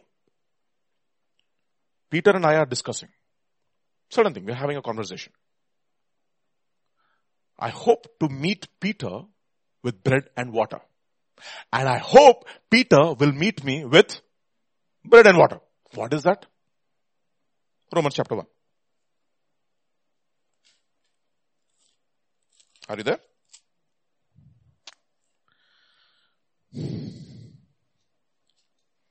Verse 11 and 12. Look at this. Beautiful renderings. Romans chapter 1 verse 11 and 12. Can you put it in ESV? And or NASB also is fantastic. For I long to see you. Who's saying this? Paul is saying. To the who? To the Roman church. For I long to see you that I may impart some spiritual gift means bread and water to you. Hmm? Equivalent. Okay. For I long to see you that I may impart some spiritual gift to you that you may be established. That is, look at this now. I may be encouraged together with you while I am among you, each of us by the other's faith, both yours and mine. Now you understand what bread of water is? When I'm with, let's say Raj, what am I hopefully giving him? Something spiritual, imparting something spiritual into his life to establish him. And hopefully in the process what I'm getting back is something spiritual from his life to establish. So we have some very, inter- very good discussions, know, how the decisions that he has made, you know, so many times I, I hear conversations from him, I'm, I'm encouraged. When I said, boy, I'm challenged by this kid. Similarly, when I'm talking to you, I'm hoping. So what does the Ammonite and the Moabite do? Instead of meeting those people with bread and water, they wanted to get some curse on them and draw them away by sending Baal-peor. Remember that. It says they joined themselves to Baal at Peor. He was definitely impure. Totally impure. Baal at. Nonsense. Phineas was there, thank God. And it was credited to him as righteousness. Kya baat hai? Salute him. Once you go to heaven. You have to find Phineas, okay? That other Phineas is there downstairs. You don't have to worry. Only one Phineas is upstairs. Okay. the other Phineas is Ichabod, gone. okay. So what are you saying? What I want to do? I want to give you bread and water, Peter, and I'm hoping that I'll get some bread and water from you. Sustenance, bread and water, word and prayer. Bread and water. That's all we need. And what did they reject? Bread and water. right? They rejected manna. They rejected water. Bread and water. Do you have bread and water? Are you like Asher? Who has got the foods which are, which can be given to the kings? Do you have food? do you have bread and do you have water? Or at least do you have the humility to beg for bread and water? Remember that friend Oh, one long distance friend has come. Please give me some bread. It's over. I don't have bread. No, no, no, no, no. I'm sleeping. But you know what he says? Because of his continual. Do you have that attitude? Lord, I don't have bread. I don't have water to give. I am a Moabite. I am an Ammonite. I am a Moabite. It doesn't matter what you call yourself, Baba. If you don't have bread and water, you are an Ammonite and a Moabite. Because you do not meet my people with bread and water.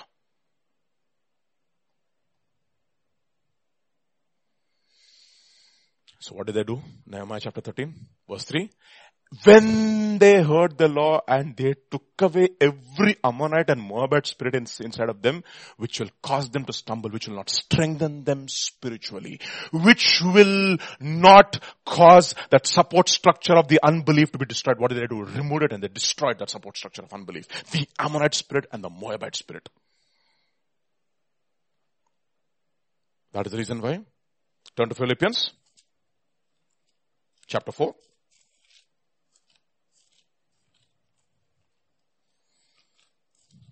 I should have a word, right? In season to give to the weary. No. But how do I get that word? Is a question. No. Philippians chapter 4. Sorry. Yeah. Ephesians, Philippians chapter 4. Thank you. Yes. Verse 7 to 9. And the peace of God which surpasses all understanding will guard your hearts and minds through Christ Jesus. Finally, brethren, whatever things are true, whatever things are noble, whatever things are just, whatever things are pure, whatever things are lovely, whatever things are good, of good report, if there be any virtue, if there be any, anything of praiseworthiness, meditate on all things, on these things or think about these things the things which you have learned and received and heard and saw in me. What did I always give you? Bread and water. These do and the God of peace will be with you. Have bread, have water. In other words, a mixed multitude were never interested in this. They wanted something which will not strengthen their spirit, but the flesh. Get rid of it. Okay, so let's go back now.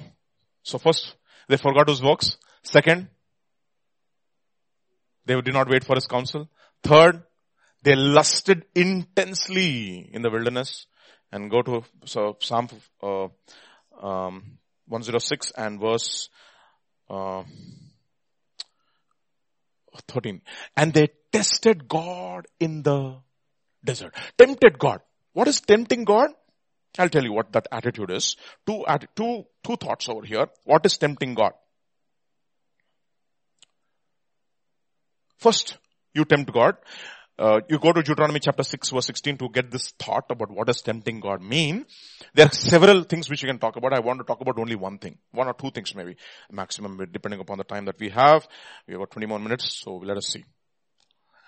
You shall not tempt the Lord your God as you tempted him in Massah. Now the point here is this, who quotes this verse is important in the new covenant. Everybody is looking at my face. Two people quote this verse. Jesus quotes and Paul quotes. So let us look at, see, Jesus I know, Paul I know. I hope we know who we are. If you don't quote this verse, we are, the, powers of darkness don't know who we are, Baba. They only know only Jesus and Paul. Okay. Let's, let's go to Matthew chapter, Matthew chapter 4 verses 5 onwards. 5 to 7. then the devil took him up into the holy city, set him on the pinnacle of the temple, said to him, if you are the son of God, throw yourself down. That means fall into sin. Basically rebel, no?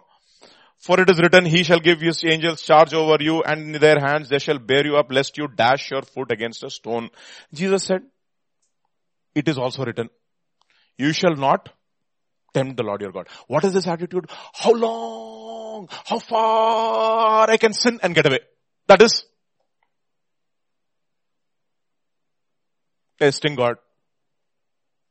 How far? That's what you tell, no? We tell our children, no? Don't test me. don't test my patience. The fellow keeps on doing and doing and doing. And he said, please, I'm warning you. Don't do it. Don't do it. Afterwards, padak, snap. Got it? Snap and you're done.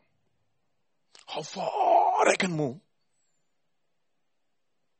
How much I can drink? What all I can watch? Why do you want to tempt God? These are attitudes.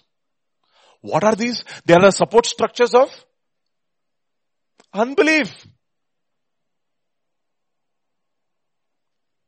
How far I can test my, my leaders. Paul of course also uses this. 10.9 of 1 Corinthians. And he adds certain things to it. This word test. Actually, Paul quotes something else, but anyway. Let us tempt, let us not tempt Christ as some of them did. Also tempted and were destroyed by the serpents. Who are these people? These are the people who are discouraged and they complained against God and against Moses. Why did you bring us out? You are the cause for all our trouble.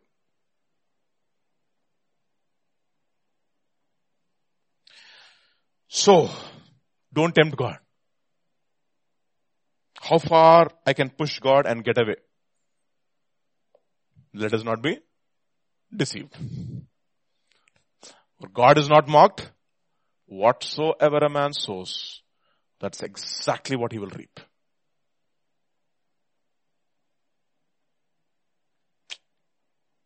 So what's the result of all this?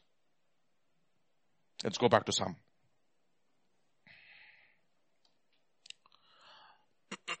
One zero six. They lusted, for, so they forgot his works, they did not wait for his counsel. They lusted exceedingly in the wilderness and they tested God in the desert for things. And fifth, you know what God said? He gave them their request and sent leanness into their soul. Gave them the request. We don't want that to happen, right? We don't want God to give our request. God do not answer according to the idol in my heart. Lord, please. Lord. And in fact, the problem is when you have an idol and you get an answer to the prayer, my God, the danger of it is that you think that God is with you when He's not. When He's actually against you, He's angry with you. Isn't it interesting that Balaam goes back to God and says, should I go with him? He says, go. And the angel of the Lord is with a drawn sword against him. It says the angel of the Lord was contrary to him. And who was more discerning? The donkey. Shucks man. The prophet of God. So don't, let us not ask God, not, don't grant me my request. You know what's, what's going to happen? That request, when He grants us, it will be detrimental to our, our soul and therefore to our life of faith. Okay? So let's go back. So we looked at four things now. First, first thing, they forgot, they did not wait, they lusted, and they tested. And therefore God gave them the request request is over. Okay, so four things we looked at. Now let's look at uh, three more, three more requests. Three more. Then let's go to Psalm 106 and verse 16 now. See, look at the spiritual order. The, the idolatry part comes in verse uh, 19. The envy part comes in verse 16. That, I, I, that's what I tell, told you. This is a spiritual order. Spiritual order of unbelief. Break this order. The support structures of unbelief. What did they do? They envied Moses in the camp and Aaron, the saint of God. And the, op- the earth opened up and swallowed Dathan and covered the faction of Abhi- Abiram. So, so whoever had faction spirits, they were gone. Hmm? Okay. The earth opened up and they went down, directly down to hell. Okay. A fire was kindled in their company. Yeah. Fire was kindled in their company. The flame burnt up the wicked. So think about it. They, here, they envied and three results happened. What are the three results? Look at, let's go back.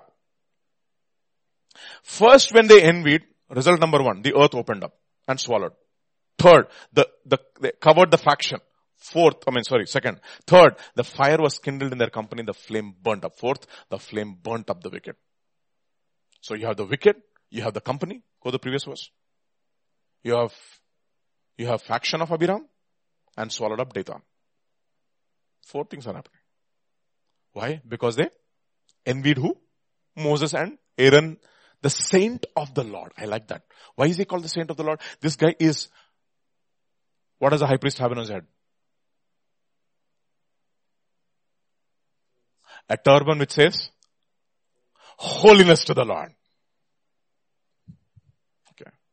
They envied Moses and they envied Aaron, the one who was called to be the high priest of the Lord. The one who was supposed to make what for them? Atonement for them. They envied. What is this envying business? I'll tell you something. These are the people who are of the flesh. They envy those who are spiritual than them. They are not willing to pay the price. Why was Aaron the saint of the Lord? When, not because he was perfect. He also messed up at Horeb. That's the next verse. But what happened when Moses said, whoever is on the Lord's side, come out, what did he do? Aaron and all the Levites along with him came to the side of the Lord. What did they do? They said, we are what? Set apart for God. Did everybody have a chance? Did the Reubenites have a chance? Did the Gadites have a chance? Did the Judah, uh, the tribe of Judah have a chance? Did the tribe of Joseph have a chance? Oh yeah, everybody has a chance. But who took the, ch- who took the opportunity? It never says all the Levites come this side. No. He never said that. Because Moses is a Levite. Amazed. It's, he, he doesn't have the Benjamite spirit, okay? You know the Benjamite spirit, no? The clan spirit. That's what I believe that Jonathan struggled with, like pastor was saying yesterday, no? He loved Moses, David, but that Benjamite spirit, Baba, It'll stick to the clan. I don't know why. The tribal affinity is more important than spiritual affinity. And even Jonathan, for all the people struggled with that. If that guy would have broken up that faction, I mean, things how how different it would have been. But this Benjamite spirit, oof, it's crazy spirit it is. So God did not say Benjamin should not come. He did not say oh, whoever is on the Lord's side. That is the reason why it says, it tells the, uh, tells the Levites, of the Levites it says, your Urim, Urim and your Thummim will be never be taken away from you. You know why? Because you tested them at Massah, you proved them at Meribah, and they told their brother, you tell her, you're not my mother, you're not my brother, you're not my friend. They took the sword and they destroyed everybody in their own household who was contrary to God. And God said, you know what? You are going to teach Jacob my law and my statutes. But did you take those decisions? No. See, whenever there's a promotion, there's always a test. And only those people who pass the test will get the promotion. Am I right? In every company? Why should we, I mean, grace bolo even if you fail, we have to give you. Oh, what nonsense, Baba. And know what's the whole purpose of grace? No, no, no, no, no, please give us, it's called grace marks. Such a nonsense it is. Grace is not given to lessen the uh, cutoff. Grace is given so that you can go and reach the cutoff. We have a total different understanding of grace. What is grace? Oh, it will lower the standards of, standards of God is called grace. It is not lowering the standards of God. It is giving you the strength to come up to the standards of God. How different we look at grace these days. That is, that is the reason why he says, I did not come to abolish the law. I came to fulfill the law. Not even one yacht or one tittle of the law will be, will be uh, cancelled unless, until everything is fulfilled. And therefore whoever relaxes even the least of these commands will be called least in the kingdom of heaven. You see, what do we have a total warped understanding of grace? I'll tell you how a professor should show grace to his students do whatever it takes so that they can come up to st- come up to speed. Whatever it takes.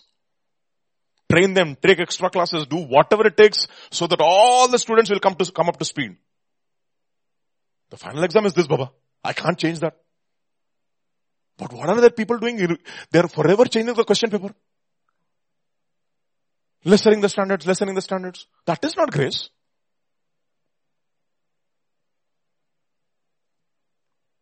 Unbelievable we are. The total different understanding of grace in the church these days. What is grace? Lessening the standards of God. No! So that everybody can get in. No, no, no, no, no. That is not, that is not grace, Baba. Ensuring that everybody starts believing in the Lord, in the power of the Holy Spirit so that they can come up to the level of truth. That is grace. When the Spirit of grace comes upon you, He will lead you to all truths. God has given all things pertaining to life and godliness to the knowledge of Him. The grace of God which brings salvation to all as has appeared to all men, teaching us to say no to ungodliness and worldly lusts so that we may live godly lives in this present age and wait for the appearing of Jesus Christ, not to lower the standards of God.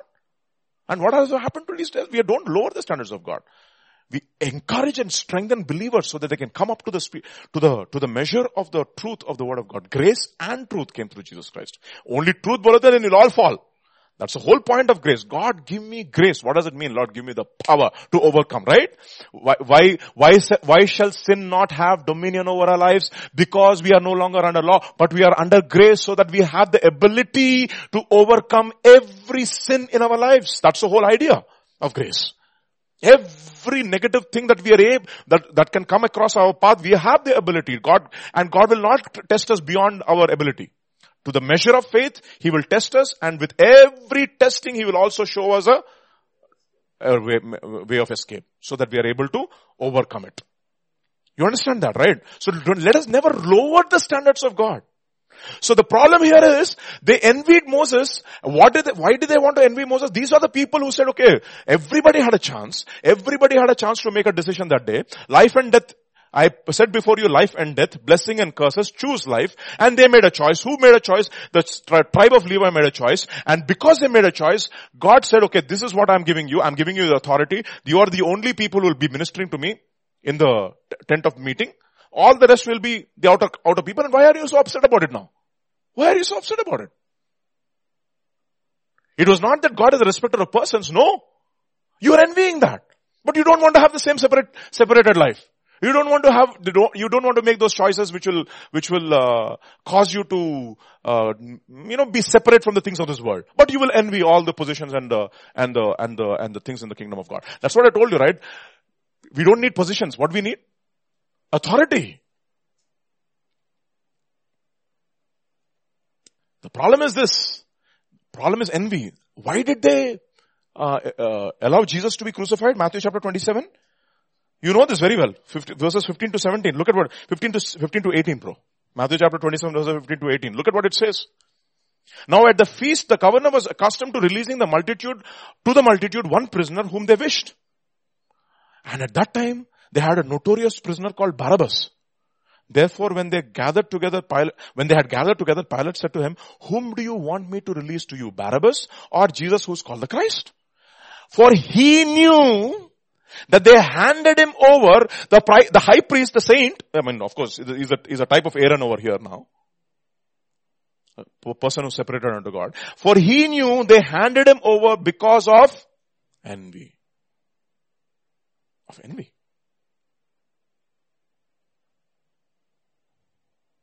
Sometimes, you know, the people in the world are able to see people in the kingdom more clearly.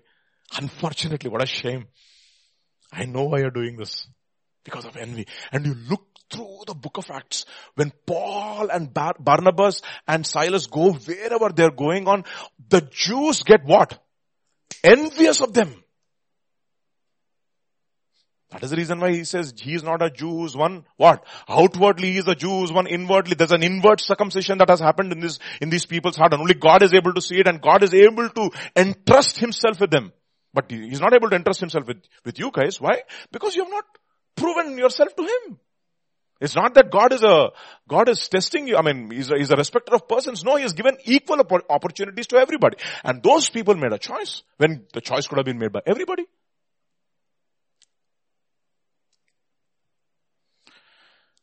Hmm? So what happened? The result? Verse 17. The earth opened up and swallowed Dathan. Who's this Dathan, Baba? I'll tell you who this Dathan is. Numbers chapter 16, verse 12. Onwards.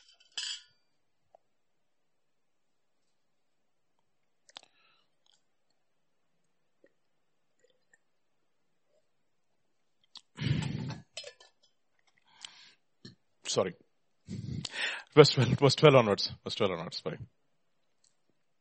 And Moses sent to call Dathan and Abiram. After this, the Korah and all his assembly come, no? Uh, and Dathan, Abiram. Korah, Dathan, Abiram took men. Okay.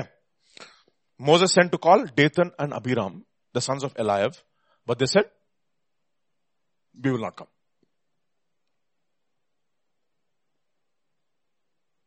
This is defiance. Is it a small thing? That you have brought us up out of the land, flowing, uh, brought us up out of a land flowing with milk and honey? Is it a small thing? Look at this guys. Is it a small thing that you have brought us up out of a land flowing with milk and honey? Which is the land flowing with milk and honey for them now? Egypt. That is the spirit of Dathan and Abiram. In other words, they want to be delivered in their sin. They don't want to come out. They don't want to have a separated life but they will envy. How did these guys get their positions, Baba? The dealings of God? 40 years in the wilderness? What did they get? So much of persecution and, and they were humbled, they were crushed by God. So that God could entrust authority to their hands. And these guys want authority just without any testings in their lives. That is the reason why a man should not receive anything apart from that which is given by God from heaven. And God knows how much, how, how much you can handle and He should give only that which you can handle and which will not destroy us. What is this attitude? That you should keep acting like a prince over us? You wanted to act like a prince over us. But we didn't give you the chance, no. And now you're upset about it. You like, you lust after that position. You think that the spiritual position is to lord over people's flock. That's your lust. You don't want to lead as an example. You don't want to give yourself up for the, for your, for your sheep. No, you don't have those attitudes, but you want power. You want authority. And because of that, you envy. They envy the spiritual. Meaning what? They're not interested in a spiritual life, but they want the positions of the spiritual life. How is it possible? And that is one of the support structures of what? Unbelief. And what is God saying? Break it.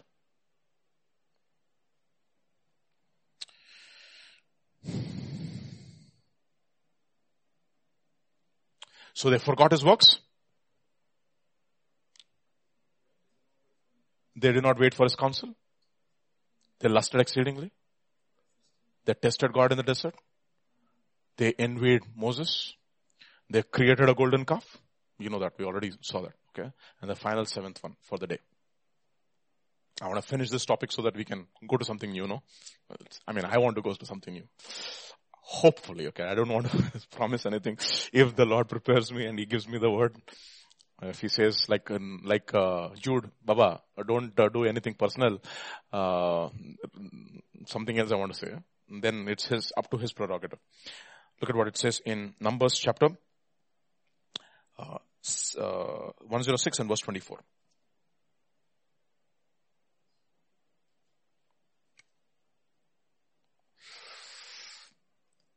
Then they despise the pleasant land. What is the pleasant land? The promised land. The life of promises. They despised it. See, how can you have an appetite for the life of Christ when you are lusting in the wilderness like this? The life of Christ will look absolutely impossible for you now. That is what a lot of people say. Oh, this life is impossible. How can you have any appetite for the things of God when you're lusting for the things of this world? And when God is trying to expose the, expose your heart, you're not even willing to deal with those things. You don't have the eyes of the Spirit anymore.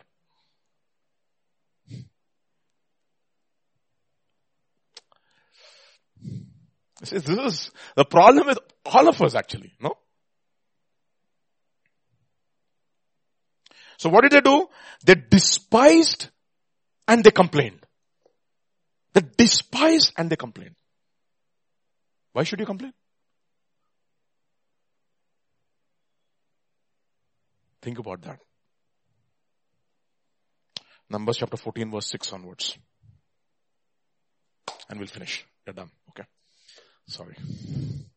Almost done. But Joshua the son of Nun and Caleb the son of Jephunneh, who were among those who spied out the land, tore their clothes. And you know what they said? And they spoke to all the congregation of the children of Israel. The land which we are passing, to pass to go to spy out is an exceedingly good land. Baba, don't tell me this. They say. Dathan told me Egypt was milk and honey. Who's your leader? We want a leader like Dathan who will take us back to Egypt.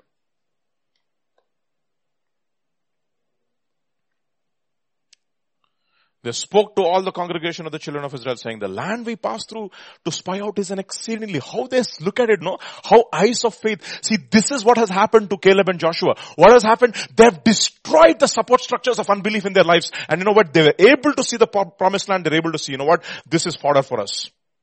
This is meat for us. For our spirit we are able to overcome. If God is with us, we are able to overcome. If God is with us, who can be against us? That's what he said. He who did not spare his own son, the Passover lamb. But we ate of the Passover lamb, right? Roasted. If that same power is there inside of us, will, will he not with him freely give us all things? Is the question they asked. In the New Covenant language. The land we passed through to spy out is an exceedingly good land. And then, if the Lord delights in us, then he will bring us into the land and, to, and give us a land which flows with milk and honey. But you have eyes for Egypt. What will happen to you? For you, Egypt is milk and honey. Life of Christ is not milk and honey. Isn't it interesting?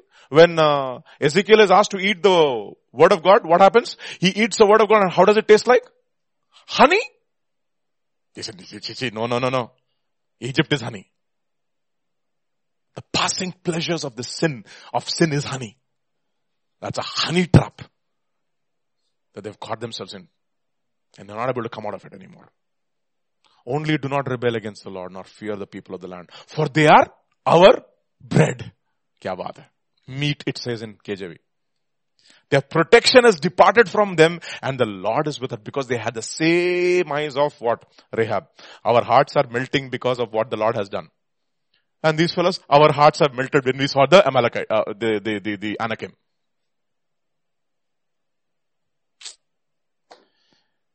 Do not fear them. But they despised. What did they want to do? They wanted to stone them. All the congregation said to stone them with stones. Now the glory of the Lord appeared in the tabernacle of meeting before all the children. In other words, if the glory of the Lord wouldn't have appeared, finished, Caleb and Joshua are gone, dead meat there. Mob would have, I think this is what would have happened, right? Even when Jesus, right? When Jesus, they wanted to throw stones, suddenly glory of God would have appeared. And then easily passed through them. Nothing would have happened to him. I don't know, some, some I, I somehow feel whenever people wanted to throw stones at Jesus, he walked happily from between them. I don't know how. I think something like this might have happened. I looked at his brightness, no? He said, I am, and everybody fell, right? Right? I don't know, I'm just speculating, okay? And all the congregation said, No, the glory of the Lord appeared. And then what, you know what Jesus, what God said? No, you're not entering in. Finished, over. It's done deal for you. It's done deal. You will not enter into my rest. So what was the support structure for unbelief? Let us look at, review it one last time. Let's go back to 106. They forgot. They did not wait for his counsel. They dusted exceedingly in the wilderness and they tempted Moses. And then finally, fifth one, they, what is that? Excuse me? Envied Moses.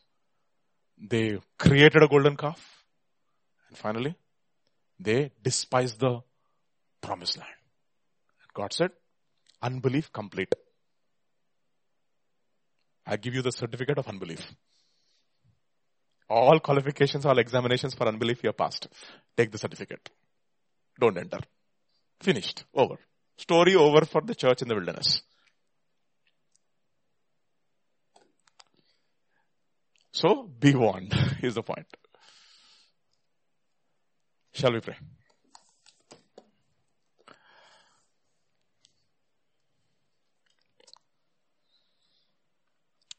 Father, we need grace.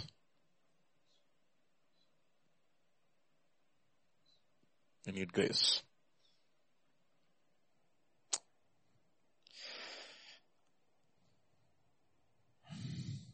I need grace, Lord.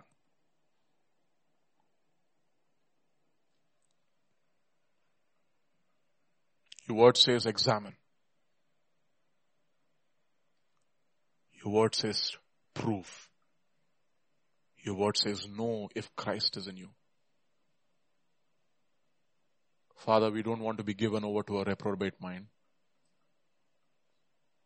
That should grant us our request and send leanness into our thoughts and into our soul.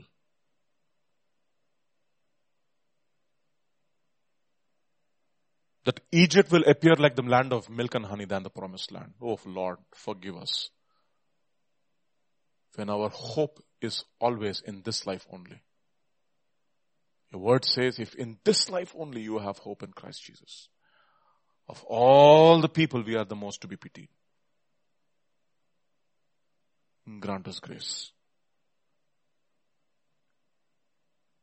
Enable us to see Enable us to wait for your counsel.